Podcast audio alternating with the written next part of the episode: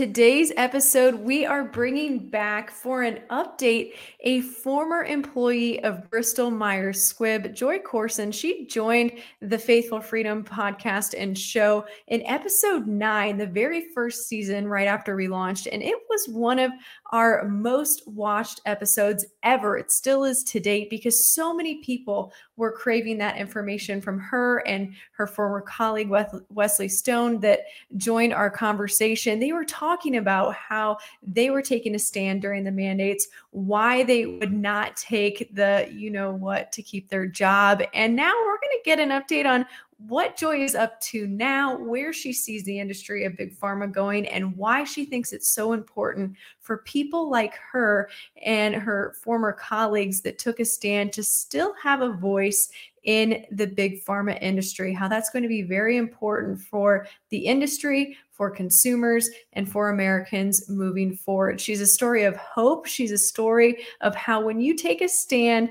there is life after that. And what do you do after that? And so she's got a unique perspective because she's coming at it from both angles from big pharma and also from um, someone an american that took a stand for the her freedoms, for the freedoms of of those around America and of our children. And she also one of her new ventures uh, involves education and connecting students, teachers, homeschoolers, uh, private education, different resources that you can have at your disposal as parents and uh, consumers in the education sector. So, cannot wait to talk today to Joy Corson.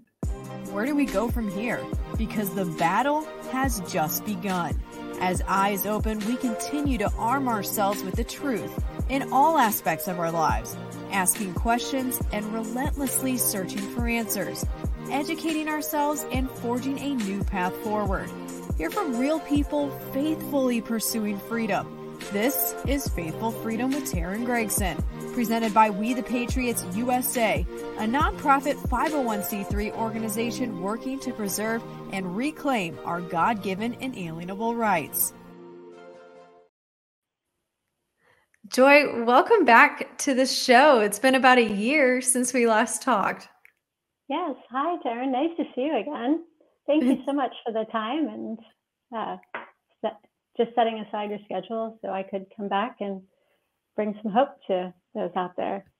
Absolutely. It's a pleasure to have you because you you are a, a beacon of hope. You know, you, you, and me, we shared that together and that we took a stand and um, we said no and we were terminated from our positions. And so I hope that we can be a voice of hope to other people that there is life on the other side of being terminated and um, taking a stand. So, so just to give people a little refresher, what did what was it that you did for Bristol Myers Squibb before they uh, terminated you over their mandates?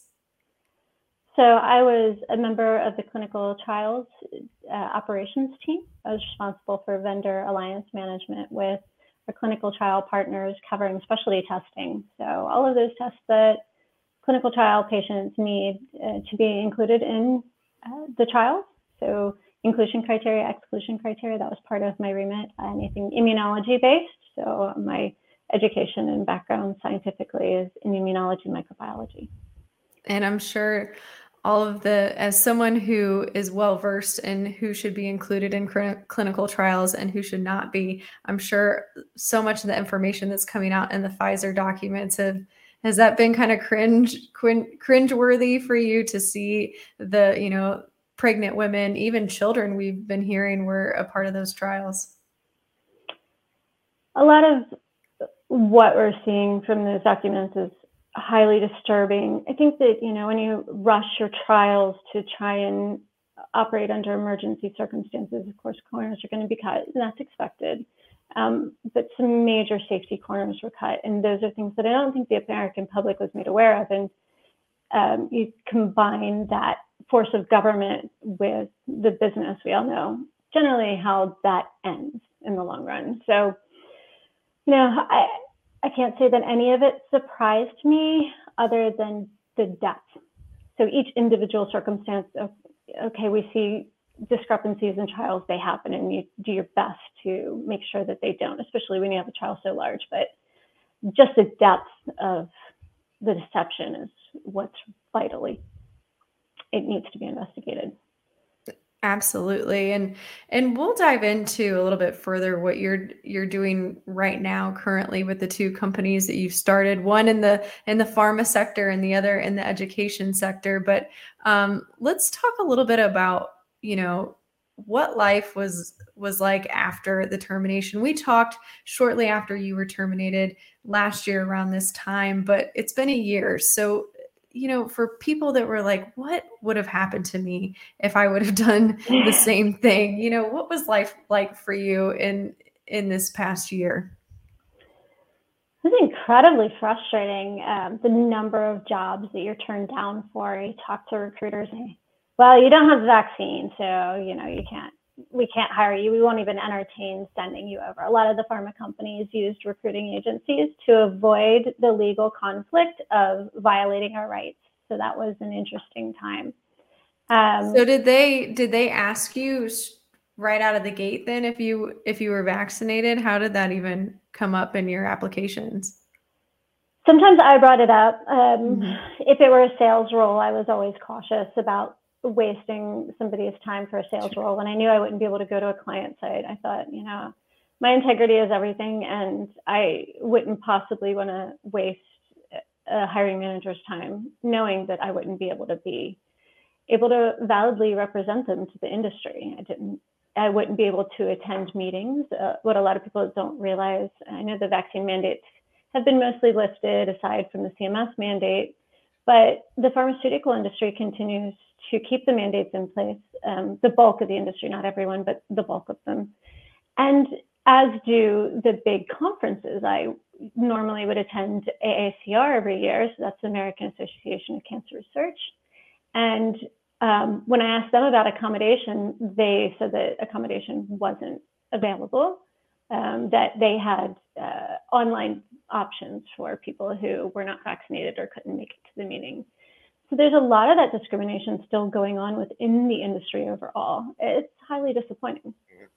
Absolutely. And so I know that um, that you and some of your former colleagues have, you know, taken action in that and that you want to to continue to have people like yourself have a presence in the industry.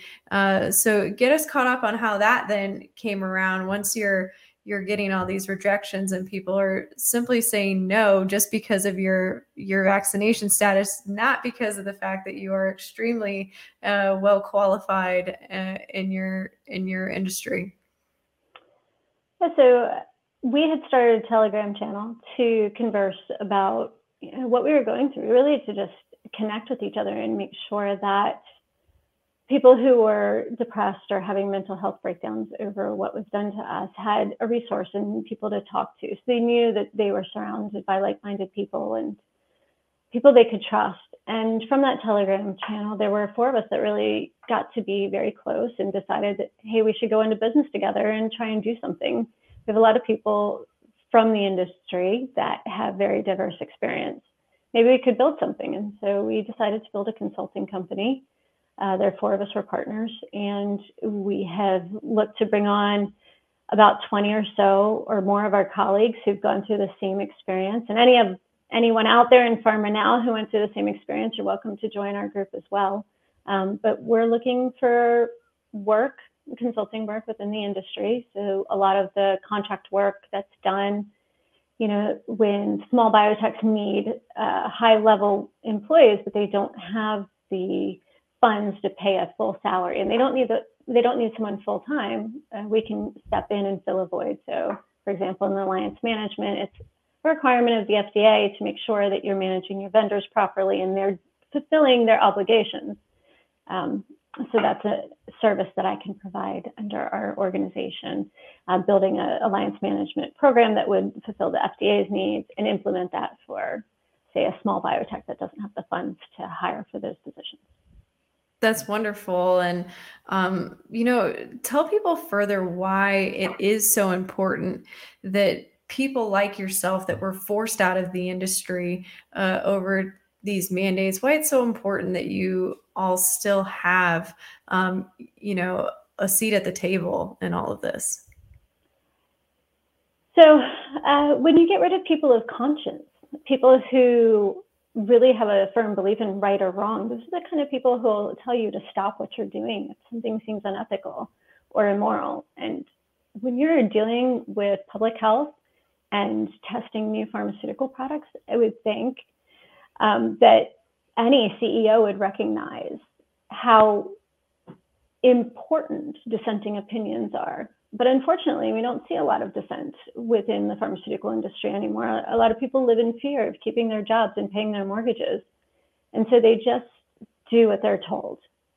And having dissenting voices, having people willing to say, no, thank you, I'm not going to do that, it's wrong, and you shouldn't make others do that either. It's really important. It's important for all industry, but it's especially crucial in the pharmaceutical industry, as we've seen over the past two years. And really, with the opening of, as you mentioned, the Pfizer data, how dangerous it can be to not have people being willing to stand up and say no. Absolutely. And, you know, we're seeing them wanting to put this technology into many other facets of the pharmaceutical industry, not just these COVID shots, but you know, you yourself were coming from, you know, the cancer background and in the clinical trials for the cancer drugs. We're seeing that they're wanting to use this mRNA technology in cancer treatment. Um, they're even talking about it in the RSV vaccine for children, um, and not just talking about it, they're developing it. And so, so you're right. There isn't. There's the need is ongoing and continuous. You know, the RNA technology is really interesting because it has its place. It has its function that makes logical sense, right? We have untreatable cancers like glioblastomas. Um, and you know, the, the lipid nanoparticles, one of their initial uses was to help treat brain tumors because it, it helps things cross the blood brain barrier. So you know, I think there is good that can be done with mRNAs. I wouldn't demonize it, but it's not, it doesn't make sense for a vaccine. Mm-hmm. It's absolutely irrational methodology to use for a vaccine. Yeah, absolutely. And I, I appreciate that perspective that you bring to it because I think so many people now um, are, you know, afraid afraid of it altogether because of the experience that's been out there. Yeah. yeah when you're dealing with patients who have terminal cancer, you know, the difference in treatment methods, if you can give them two years of livable life versus two years of being tortured with medicine, it's worth it. Mm-hmm. Giving someone who's perfectly healthy a product that could kill them or completely damage their reproductive cycle, um, like you discussed in one of your previous podcasts, um, that's non-starter. Yeah, or at least it should have been. Absolutely, 100%. So let's talk a little bit too, and shifting gears to the education side of um, what you're doing now with Connected, Connect Ed. Um, tell us a little bit about connected.net is where people can can go check out your other venture that you're that you're working on because I think this is this is so important um, in so many discussions that we're having for people listening we're going to have several podcasts upcoming talking about you know the education vouchers that are on the table in so many states right now um, that lawmakers are talking about and just the education system in general on um, you know so many people trying to find alternative methods to educate their children. And um, it was a need that you had for for you and your family. And you've and here now that um, god has placed you on a different path you've been able to um, hopefully help some other families with this so tell us a little bit about con- it's connected at dash ed dot net yeah yeah, the name is a little complex, unfortunately. As you know, people like to camp out on web domain names, so we had to uh, find something that was close uh, close enough to what we were looking for. So we ended up with connected-ed.net. Um, it's really uh, intended to be a resource to link families to teachers and to other families. So during COVID, we heard a lot about pod learning and how a lot of families were getting together. I don't know what it was like in your area, but my son was in second grade uh, when uh, COVID hit and he had to go back to school eh, with face masks and all this insanity. And I just said, no, I'm not, I'm not sending my son into that situation. Um, it's not healthy to be breathing in through these face masks all day. God only knows what particulates are being inhaled into his lungs and what the long-term damage of that could be. Um, teaching children to fear others, I thought was absolutely irrational. And then having a child who has uh, serious uh, mucus buildup issues, he has severe allergies. Sending him into school behind a mask was going to just be untenable. So uh, one of my neighbors down the street, she was doing online learning with her son. Uh, started, they're the same age, and it started uh, right as COVID initially began in March. She signed on for that program and fell in love with it. Um, in Pennsylvania, here we have um, something called online charter schools. Uh, so the state allows online charter schools, and it's oh, wow. pretty much the equivalent. It, it is a wonderful setup. And really, all that's required is that you have a learning coach. And at the time, I was working at an organization. I was working about 80 to 90 hours a week, setting up clinical trials for our sponsors um, on the vaccines uh, and some other COVID stuff, along with my regular workload. So I didn't have time to do it myself. But luckily, my neighbor uh, was available, and she took both of our sons and was my son's learning coach during the process uh, for that second grade year. And it was a wonderful experience but I was lucky. I was yeah. lucky to have that person in my life, in my neighborhood that I connected with, and that you know our boys had grown up together since they were two years old. I felt comfortable sending my son to her house every day. It's just two houses, just across the block from me, and it wasn't that big of a deal. But I thought about all of the parents out there and how hard it must be for them to find a teacher, to find a curriculum, uh, to find other families to do this with, because it's just monetarily, it, doesn't work. Um, to have one parent teaching a couple of kids and needing to needing money for that. So how do you set up a company? How do you set up a way to connect people? And uh, this an idea I had been sitting on even before COVID hit. It was something I had been thinking about because I wasn't really happy with the school my son was going to. He has some auditory issues, and our our elementary school here is an open concept school, so I was really really worried that he wasn't going to handle um, the auditory environment in the school, but luckily he did. Uh, but yeah, I've been thinking about it for years, but due to the workload, I wasn't able to do it, to set anything up. With the onset of uh, being terminated from my previous employer, it gave me an opportunity to really think about okay, how would I do this business? How would I design it? How would I develop it? How would I market it? How would I find a web developer to build the website for me. So over the process of the past year, uh, I met a web developer and made him my business partner, and we've been working on building up this little site and hopefully really striking people's interest. And you know, we see a lot of problems in society, so I think now is the right time.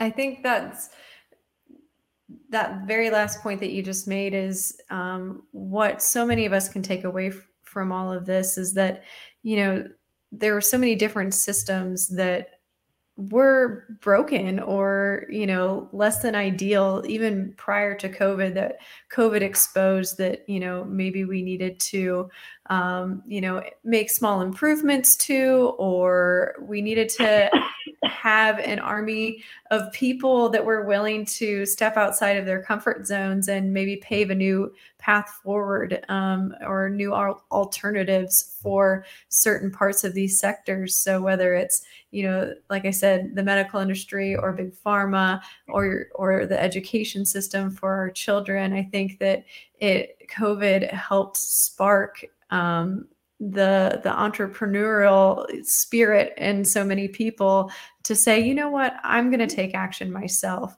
and go out there and um, try to improve upon the things that were lacking in the systems that that were um, either you know not working altogether or needed some small improvements.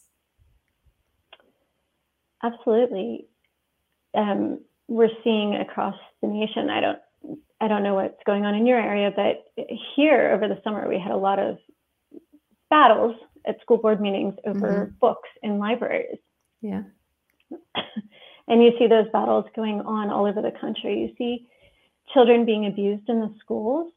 Um, you see girls afraid to go into bathrooms. You see teachers indoctrinating children to believe things about themselves that they can change that are immutable characteristics, things you cannot change. Then you see immutable characteristics being used against people, being wielded as weapons. Um, children being taught the most appalling things that are really destructive to their mental well-being. And then now you hear a lot of talk about the guidance counselors. Um, listening to somebody's podcast the other day, and there was a discussion about how the guidance counselors are really going in and destroying children. And it's just become overwhelming. And I think it's overwhelming for parents to think about, you know, where are their children spending eight hours a day, five days a week outside their influence? And they're coming home and they're finding out all of a sudden their children think that they're a different gender. They, in some cases, they think they're they're animals. Mm-hmm. um, I've heard a couple stories about putting litter boxes in girls' bathrooms because girls are starting to think they're cats. Yep. I mean, there's some really disturbing things going on in public schools, but it's not just in public schools, it's in private schools too. And I think that as parents, and for maybe the past generation or two, really, parents haven't been as involved as they need to be. And so it's time we start taking control back um, and time to start looking deeper into what's going on in our children's lives in these schools. Absolutely. And we might need to pull them out of the schools in a lot of places. Absolutely. And, you know, in the in the Florida area that I'm at, these furries where these girls think that they're cats and they're requesting litter boxes in their schools and everything. I mean, this is happening in Florida, so it doesn't even matter what state that you move to. This is happening all over the place, and so I think that parents are are really wanting to take charge. Um, so let's show them a little bit of your your site, and um, while I do that you can dive deeper into how you are connecting people to these different resources and um, how parents can use this. So this is really meant, and it's, please keep in mind, it's a bare bones site at this point. We're doing this on a shoestring budget, um, trying to get enough subscribers to make it, to entice investors to really start funding it. Um, so the idea is you sign up either as an education provider, and what do we mean by education provider? You could be a licensed teacher. You could be somebody who has experience in an industry, say a scientist, for example, or a statistician, or um, a mathematics professor. You could be a music teacher. You could be an art instructor. You don't have to be a certified teacher. You could also be a therapist of some sort. So a lot of other needs that we're seeing. My cat wants to invade our call again. Sorry. um, a lot of the other needs that we're seeing are with special needs families where they're not getting what they need out of the schools. So speech therapy or um, physical therapy, motor therapy, things that schools are supposed to provide, but most of them are just not capable of providing a lot of the special needs that we're seeing. So you can be any of those types of providers. You could be a learning coach, someone who just has a basic bachelor's of science or bachelor's of humanities or whatever, just willing to spend the day with a child and go through their classes and help them when they have questions. Um, you could be any any one of these things. We're trying to avoid the word teacher because we don't want to imply certified teacher. Uh, there are a lot of legal concerns. We don't want to be sued by any of the states for violating their rules. So we're trying to be as broad and very clear upfront what we're offering. So really a service to introduce families to other families that want to build learning pods in their local community and then introduce those families to teachers or educators or physical therapists or you name it that are interested in working with children.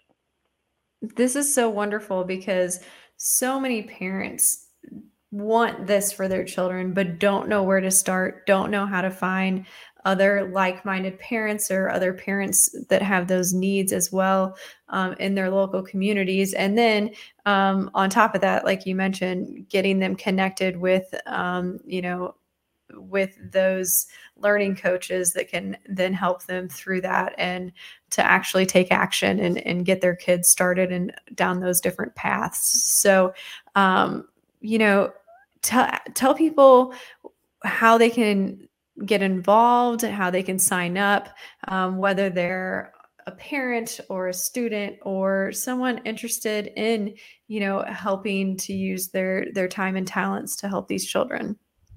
So if you visit our website and go to i think it's the top of the page you can scroll up there. Mm-hmm. and you can just sign up. You can say what you're looking for or you can sign up now at that little button at the at the bottom you can also go to the membership plans page and sign up there. And you sign up either as a teacher slash educator or you sign up as a family, seeking a family. If you want to have two accounts, you can set up two accounts with two different email addresses. If you're looking to be both a teacher uh, slash educator or uh, family. What are your your biggest needs right now to continue to to get connected, um, going, and picking up steam? Fantastic question. Really, what we need we need people to sign up. Well, we're offering free memberships right now. All of our membership levels are free. Um, if you would like to continue once we start charging for memberships, we do have a free a la carte membership. So you can always sign up, have your information there, and if people reach out and want to engage with you, then the only fee would be um, an engagement fee. So it would be um, we have a structure in there, but we're constantly considering how to revise it for the future since we're not charging at this point. We don't know exactly how it'll work out, but um, if someone emails you and would like to interview you, then there would be a, a fee after two engagements mm-hmm. um, for the a la carte membership, but otherwise the open memberships have their prices set. We're trying to be reasonable. We know um, that it families in need of these services probably are in some sort of hardship right now, like just about everybody, right? Mm-hmm. And the economy is in a bad place. So we're not trying to make money. We're just trying to build up a platform to connect people. And hopefully um, the membership fees will eventually just pay the bills and keep us keep us moving and gaining yes. resources. yes, we hope so. We hope that um, you know this continues to to grow and develop because I think it's such a such a big need for parents out there. And you know i see that you're also going to continue to put more resources on there too and and help people navigate the different um, rules and regulations that are in their various states on how to go about doing you know at home learning or independent learning or um, you know like you like you mentioned in pennsylvania how they have the online charter schools. Um, those are all different you know there's so many different um, ways that people can take ownership of their children's education. And um, you are a prime example of someone who, um, when you were connected with somebody else and the way that you are trying to help other people to do so, we're able to provide that for your child, even though you were working, you know, not just full time, but full time plus some. Because I think so many parents are afraid that they don't have the time to do it it is daunting and that is the intention right? The intention mm-hmm. is to keep our children in these schools. And so our goal we have partnered um, or we have spoken with hslda.org uh, and we'll be posting their web linking their website to ours so that people can easily go over and find the rules for their state. Hslda.org is a wonderful resource for parents uh, looking to find out more information on a state by state law basis for certain we also want to connect to the curriculum providers, the homeschool organizations.